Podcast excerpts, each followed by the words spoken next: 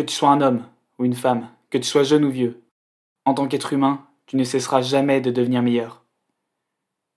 Pour toi, nous allons publier un podcast tous les trois jours. Sans mots compliqués, nous irons droit au but, à l'essentiel. Nous avons lu des centaines de livres, et nous sommes inspirés des plus grands.